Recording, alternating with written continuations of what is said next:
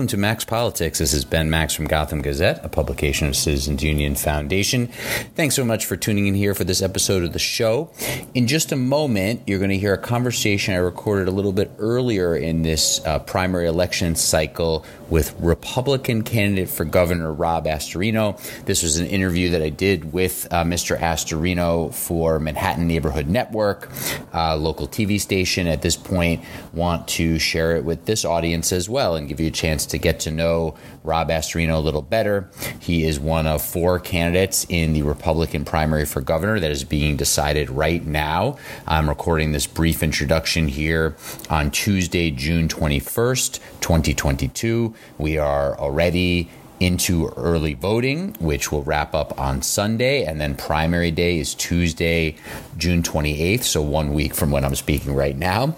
Uh, but this conversation with Rob Astorino was was interesting, touching on a bunch of topics that he's running on, his background, some of his stances on a few key issues.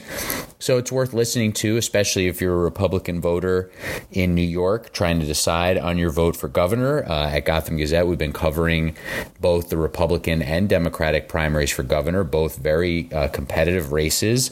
Uh, and it'll be interesting to see where voters come down as the primaries uh, wrap up in the next week. So, uh, the Republican side, there's been a couple of pretty fiery debates. We've got coverage of those at GothamGazette.com if you want to read up on those. That includes uh, candidates, including Mr. Astorino, but also Harry Wilson, Representative Lee Zeldin, and Andrew Giuliani. That's the foursome on the GOP side of this gubernatorial race. On the Democratic side, there's, of course, Governor Kathy Hochul, Public Advocate Jumaane Williams, and Representative Tom Suozzi. Um, I've been extending invitations to all the candidates and have had some on the show and others coming up in the near future here as we try to give people a chance uh, here on this program to make their cases to voters and let New Yorkers know know what they believe in and what they want to do if uh, elected governor, or at least advance to the general election. So, a lot going on, and hoping to have a few more good interviews for you before primary day on Tuesday, June 28th. If you are a registered Democrat or a registered Republican, then you can vote in your party primary, uh, not just for governor, but for other races as well. There's a lot more primaries, as usual, on the Democratic side in this very Democratic New York City and pretty Democratic New York State. Um, we've got a rundown, at least uh, mostly focused on New York City, of races to watch in the statewide races. There's also a very competitive lieutenant governor primary on the Democratic side. There's no primary on the Republican side.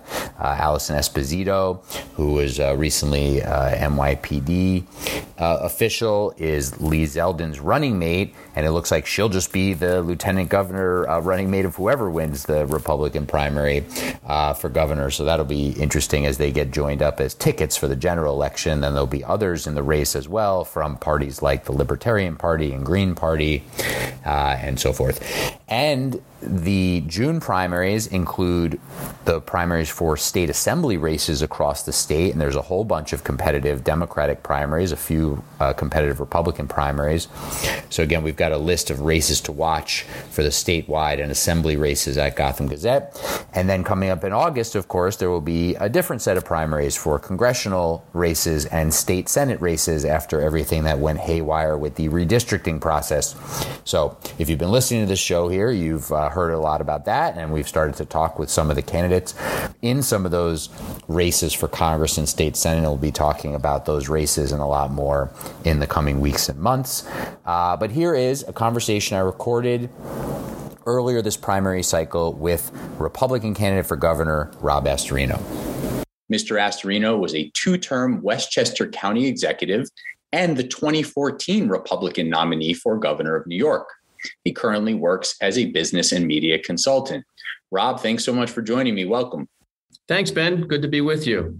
Thanks for taking the time. So let's get right to it. We'll get into a lot of specifics about what you're promising to do if you're elected governor, why you should win the Republican primary and then the general election and so forth.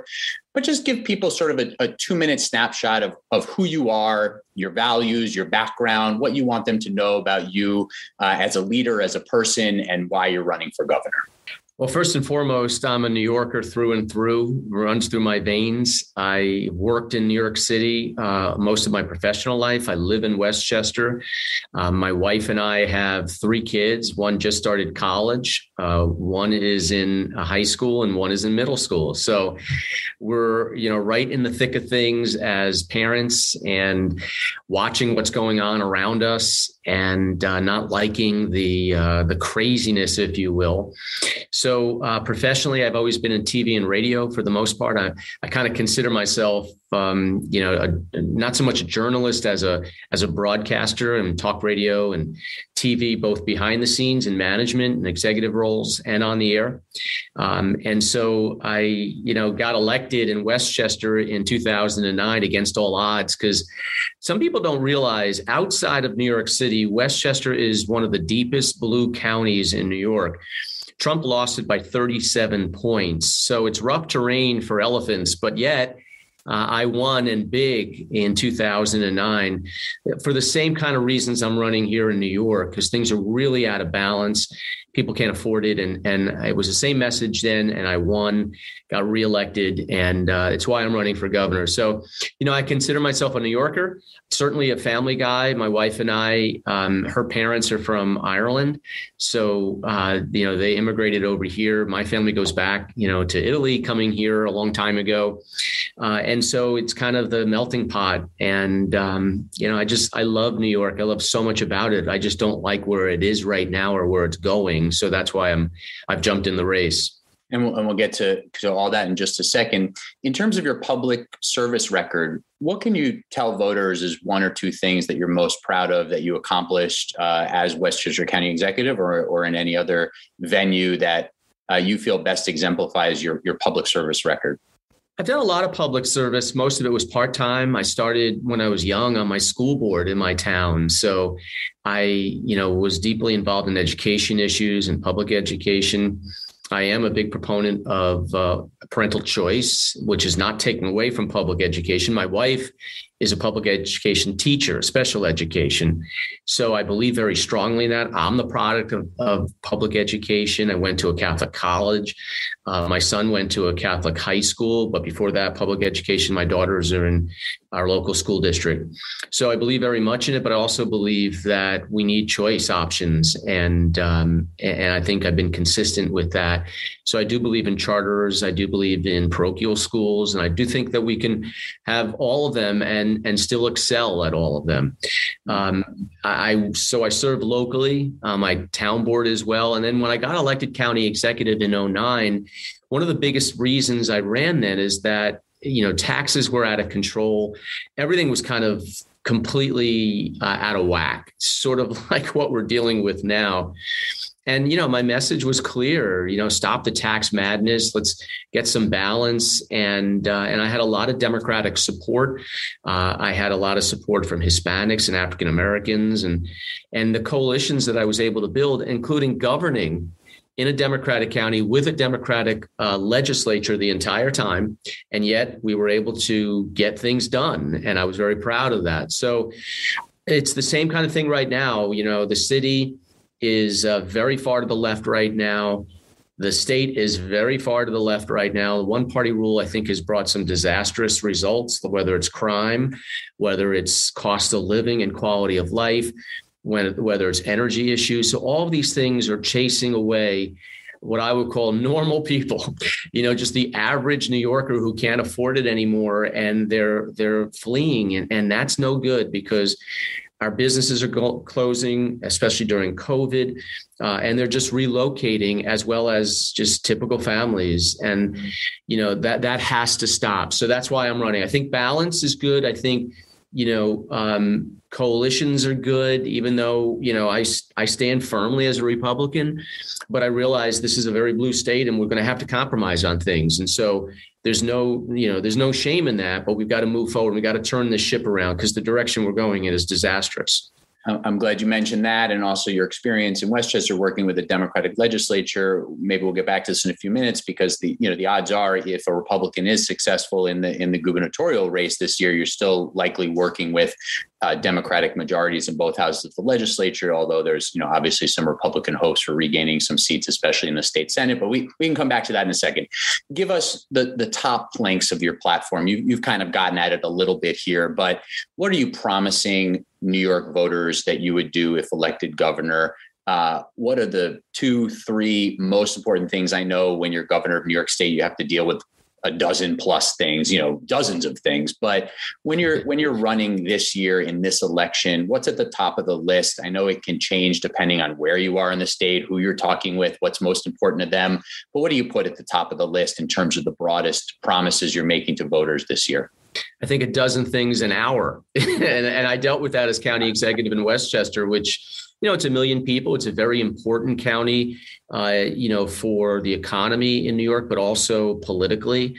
And, you know, I had to deal with that. And I had to deal with every every group or every person coming in with a well-intentioned idea but usually expensive and we were maxed out. And so i promised when i got into office i ran on it that i was not going to raise taxes. We were going to have to live within our means and prioritize within the budget I walked in, it was a $1.8 billion budget with a $165 million deficit. We got rid of the deficit. We never once raised taxes. In fact, we cut them.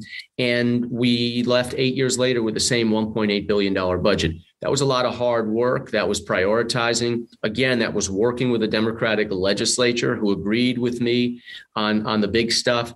Uh, and we were successful and, and we we really revitalized the private sector kept some very big corporations in westchester like pepsico and mastercard regeneron which was in the news the last several years with covid uh, built enormously in in westchester. So um, i think we had eight good good years. New York right now is completely out of whack. I mean, they have added billions and billions and billions of dollars, 178 billion to 212 billion in one year in our budget. And they're fighting over billions more to add to it. That means you know new yorkers are going to get taxed as soon as this election is over because they're going to say you're not paying your fair share. Um, and so they're they're spending us into oblivion. And that really does matter because in the end it's always the middle class who pays and can't afford it and, ends up leaving or suffering. So I, I, what's my top priority ben? Well it's pretty simple. The economy has to be put back on track in New York. People have lost their jobs. Uh, the inflation is really eating into their income or into their savings. I mean, it's like you got to go to the bank to take a mortgage out just to go fill up your car, and that shouldn't be. Same thing when you go to the supermarket. So, the people are hurting, and they're not being heard, and and that's a big issue. People are just not being heard. And and i will hear them and i feel it too. So i think the economy is number one um, and, and number two is crime as well. And maybe it's one one a. You can't have a growing economy if people feel unsafe. If they don't feel like going into work they don't feel like going into the city especially from the suburbs too. That's a large amount of money that comes into new york city uh, whether it's broadway the restaurants the you know the ranger games you name it and that is a very big issue. This no cash bail stuff. Uh, all of a sudden, Kathy Hochul has seen the light. What she saw was the polls, because that was her big champion uh, legislation. She and Andrew Cuomo, they signed that bill, they championed it, and now all of a sudden, uh, whoa, whoa, whoa, maybe we've got to make some changes. Well, that wasn't the case recently. She stood by it, and many are standing by it, and I won't. Uh, we will get rid of that. We will toughen up crime. We will support the NYPD and our police officers. People don't feel safe, and if they're not safe, you cannot have a vibrant city or state. So both of those issues, I think, go hand in hand. Also, energy issues in this state. Uh, you know, some people on Fifth Avenue may not like it, but upstate, we are blessed with natural gas. And we've got to find ways to extract that safely, and it can be done. That will help not only you at uh, the United States become energy independent again. Right now, we're begging Saudi Arabia and and rogue nations like Iran and Venezuela to pump more oil when we have our, our, natural resources here in our state. So, you know, whether it's nuclear power like Indian Point, they shut down, that's 25% of our New York City region energy, natural gas, and pipelines. We've got to have a balance, and that's what I will do. I was proud to have the New York League of Conservation Voters endorsements when I was Westchester County executive because we found a balance. Mm-hmm. We're out of balance. It, it's so far over right now, and that's missing from Albany just very quickly, would you would you look to re um, engage the Indian Point nuclear plant? Would you would you look to bring that back uh, uh online uh, if you were governor? I would, and I think it's necessary for for our our climate goals, but also our our energy needs.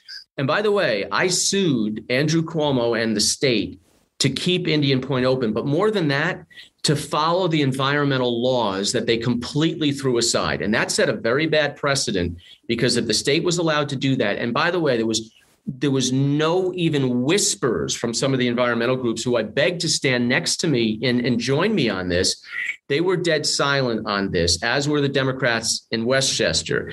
That not only the the energy, but they could have said, "All right, we want Indian Point closed, but we also think the process is important, including the State Environmental uh, Quality Review Act, which they completely poo pooed and didn't do. And it has enormous consequences, the closure of Indian Point, not, on, not just on energy, but on jobs, on the economy, all of that, and mitigating factors. Where's that energy going to be replaced by? So I think the process is just as important as the closure was to some people, but I do believe it should be open. And on on these issues of of creating more energy energy independence you say safely extracting natural gas in new york say a little bit more about how you would approach uh, these issues these climate issues the major you know sweeping climate leadership and community protection act passed in 2009 has a lot of implementation yeah. questions we don't have time to get into all the nitty gritty but how would you approach this sort of this transition uh, you say bring bring Indian Point back on. So there's a couple principles. Are there other things in this realm that you'd be looking because climate is obviously about the climate. It's about impacts of you know severe weather, but we're also talking about New York as part of the world ecosystem uh, on all these issues. And so much of this is about the New York economy and the connections between the climate, the environment, and the economy. How would you approach these issues beyond a couple of things you've already said? And I think you could have them together. And they are, they're not separate. The economy and the environment should go hand in hand. You can have that balance. Right now, we don't have a balance. So they're willing to crush the economy, cost jobs, cost people, raise taxes in order to get something that is so far over. Uh, and, and I think we need to have sort of the all of the above. I, I'm totally in favor of renewable energy. I think it's great. And I go upstate and I do see windmills and, and obviously um, you, we can and should be doing that in solar. However, we're never going to get from here to there in a eight short years with massive expenses and costs to consumers without bridging that gap. And, and it's not going to be in eight years. That's not even realistic. So we, we let's not pretend that it is. But we do have to have a long range plan. And part of that should be natural gas. They're doing it in Pennsylvania, literally right across the border from our own counties. And we've got people going to Pennsylvania where they're benefiting. We need to benefit from that as well. And by the way, we need the natural gas. So, again, all the above approach, I think, is rational, it is necessary, and it can bring a lot of benefits to us as a state.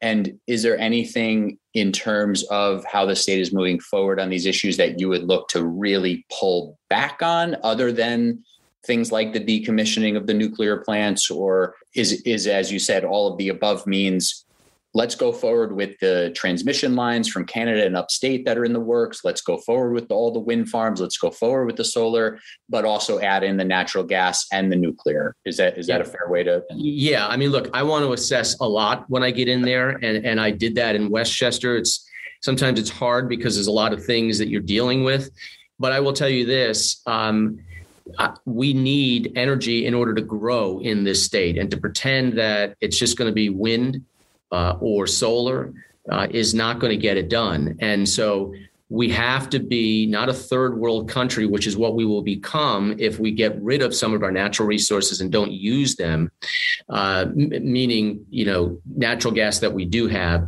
Or look, I can't turn on Indian Point. That that would take a private company coming back in and the state saying, okay, since the state harassed them and basically drove energy out, and I'm very familiar with it because it was in Westchester and I was in charge, God forbid anything ever happened in evacuation plans. I dealt with Indian Point all the time. I was in the plant. It was the safest run plant in America, according to the NRC. So the fear mongering and, and the radicalism in Albany drove them out.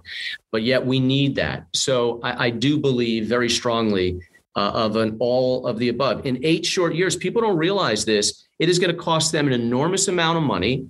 We're not going to have any gas fired engines in cars being sold in New York, among many other issues that people aren't even aware of yet.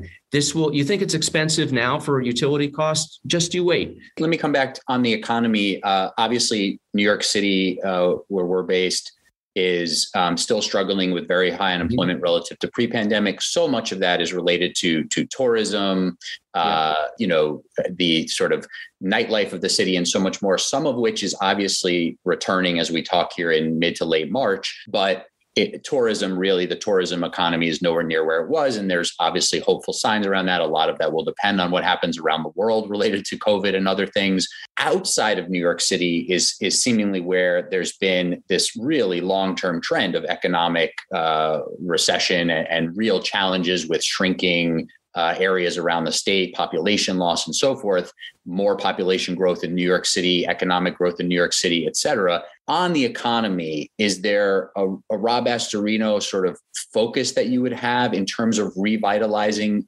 some of the the cities and other areas around the state that are outside of New York City. Governor Cuomo, we saw, had a agenda around this that mostly looks like it was unsuccessful. What would the Rob Astorino plan there be? Well, it was not only unsuccessful, and that was predictable, but it was corrupt. And I called it corrupt back in 2014 when I ran against him. The so called Buffalo Billion was nothing more than a giveaway. So was the startup New York. All of that led to corruption, to indictments, to guilty guilty uh, verdicts and people in prison, and um, and that is not the approach. Look, if you look around the country, the ten worst states are all uh, very deep blue run by their executives or legislature that has a very heavy handed approach uh, that does all these kind of boondoggles instead of sort of letting it be played by the entrepreneurs, uh, by companies. Yes, you have to regulate. I'm never saying no, but the corporate taxes, the income taxes, all of those matter. That's why people are shifting in this country. And if you want to punch them and harass them and, and be the enemy of them, the opponent of them as government, they're going to leave. And they are. And let's please don't tell me they're not. The proof is in the population loss. We lost another congressional seat. So we have to be real competitive. I've always said since 14 that we've got to be the most competitive state in the Northeast. And I think that competition is beatable. Connecticut, New Jersey, Massachusetts, all fairly high tax states, very heavily regulated states.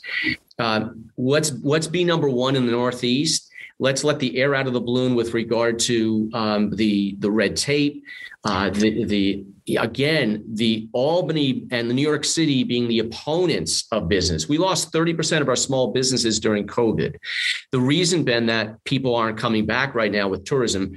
Um, who wants to go down in the subway and be shoved onto the tracks or be hit with a, a, bag of feces or over the head with a hammer or a shot and then have these thugs get right back out because of no cash bail?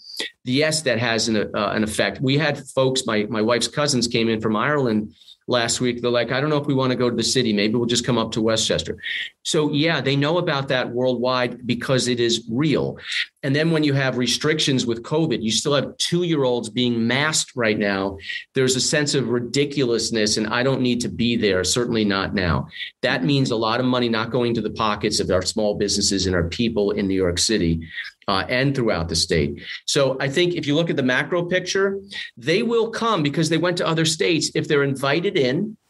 If they're actually, um, you know, if government is saying to them, "We actually want you here," and and the tax rate has to be reduced in a measurable way, otherwise they're not coming. They're just not on those economic issues along with reducing red tape along with reducing corporate taxes and other taxes as you as you say do you not think that there will need to be significant state incentives uh, uh, subsidies in order to attract uh, businesses to new york outside of, of new york city? Do you not think that that needs to be part of the picture as well? We have that already Mm-hmm. We have that. They give away and, billions in tax credits and everything else. You would you would keep some of that in place. Some maybe, some I think we would get rid of. We'd have to look at that. But uh, let me tell you, again, business is going to go where it makes sense for them. We are blessed upstate with land. We're blessed with a great agricultural, um, you know, uh, sector. We are blessed potentially with energy, and we're not using it. Uh, we're blessed with workers and colleges, but they don't see hope or a future in New York, so they leave. And so we've got population decline. And then you get to the suburbs, it's extraordinarily expensive. And then the city is just the city where it's gotten crazy and people don't necessarily want to be there. So again, you know, it sounds simple. Yeah. But it hasn't been done. Let's I, go the other way. Let's spend less and let's tax less and watch what happens. Because we've seen what's happened in, in some of the southern states where people and businesses are going. I need to follow up with you here because the, the examples you mentioned on, on around bail reform, those are violent offenses that are very much still eligible for bail. The data simply doesn't show a, a strong connection between bail That's reform. Incorrect. And I'll tell you why. Because they cherry pick those numbers. Those numbers don't account for the second and repeat offenses for one person. So they are adding up. And in fact, when you cherry pick and just use the first offense, then it is lower. And they specifically use specific years and, and did not count repeat offenders. So when you do, it's in the 40s of the repeat. So that is measurable and that is that is real. So it's that, but it's not just that, Ben. It's not just the no cash bail. It was the whole defund the the police movement. It was the antagonistic against law enforcement. It's people like alvin bragg who the new district attorney says well i don't like laws that you know i'm not going to prosecute and we're going to let them out. It's judges who say you know what? I feel bad. Let them out. Let, all let, of these things me. matter. It's deploying the nypd in a specific way or, or, telling them to stand down while there are riots. All so, of those but, things but, matter. But t- tell us what your bail proposal is. That's, that's I do, I was getting. What what would you change about the bail law. Uh, Certainly, discretion to judges for dangerousness. I, I, think that's very important. That's happened around the country. We're the only state that says no to giving some judge giving judges that kind of discretion.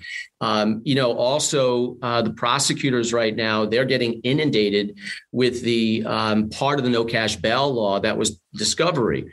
So all of a sudden, witnesses don't feel safe uh, the victim doesn't feel safe because all their personal information has to be given to the defense right away, and there's certain timeframes which are really condensed. So the district attorney's offices can't get all this information, or the police departments can't get all this information quickly, which means cases are dropped. Same thing with guns. We go off about uh, you know the people who actually are are good citizens of our state who pass criminal background checks, never committed a crime, and their rights are being taken away under the Second Amendment. Yet the criminals, the gangbangers, the drug dealers, all caught with illegal guns, and yet the straw men or those gun possession drop are being dropped. It's completely yeah, reversed. and there's a lot of a lot of um, a lot of question and debate over the, the sort of simple gun possession charges um, and how those have been handled. Well, uh, illegal last, gun, an illegal gun in a in a crime, it, it really shouldn't be a, a debatable it, prosecute, and they're not. You're in a Republican primary. Uh, yeah. There's four major candidates um, in our last couple minutes here, I want uh, you to help voters understand how you differentiate yourself from those other major candidates: Lee Zeldin, Harry Wilson, Andrew Giuliani. What makes you different from from them, and and sort of in that describing for people sort of what kind of New York Republican you are, because it's very different to win a primary and then have a chance to really win in the general election in New York. And New York Republicans have really sort of struggled to figure out that brew. I think the big thing that separates me is I got elected in a chief executive role in a very large county that we have to, being a statewide Republican, either win or be competitive in. And no other Republican has been able to do that in 25 years. They just get slaughtered in Westchester. And yet I can win it or I can be competitive. And that means that state is in play and we can win statewide. I speak Spanish and um, you know that in and of itself has been very helpful in, in outreach. Uh, I've always overperformed. I won the Hispanic vote outright in Westchester in my elections. We won 25% of the African American vote. Uh, and 20 over 20% of the Democratic vote. So I have done electorally in a chief elected role, chief executive elected role, uh, what we need to do in New York State to be competitive. So um, that in my my experience as an executive and, and actually doing what others say they might do, I actually did it. You know, we actually cut taxes. We held firm on the budget and prioritized. I worked with the Democratic legislature. We got things done. We revitalized the private sector. We kept crime low. You know, energy issues, environmental issues I dealt with, and I think we have a very good record on. So uh, I think that separates me. And I think this election is going to go through not so much New York City. I think it's going to be important. But honestly, I think, and most people think, it's going to be the suburbs this year. And I do think this is going to be the revenge of the normal people. I think just normal New Yorkers of all stripes are going to be like, enough, man. I can't, I can't deal with this craziness anymore. I need some balance.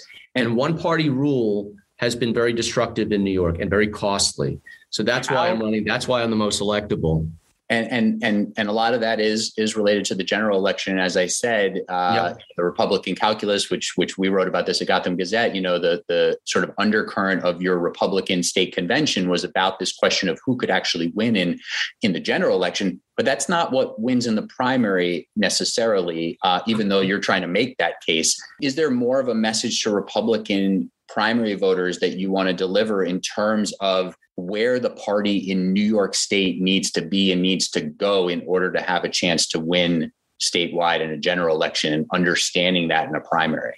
Look, I've been a Republican all my life, and I've gotten elected uh, as a strong Republican and conservative. And, you know, my primary opponent, I would say, uh, Lee Zeldin, uh, I think most think it's going to be really tough for him to win statewide. And I, I would say for me in a primary, his Achilles heels is going to be his record in Albany. He was in Albany. He had a chance in Albany and he blew it. He was a reliable vote for Andrew Cuomo and voted for that agenda.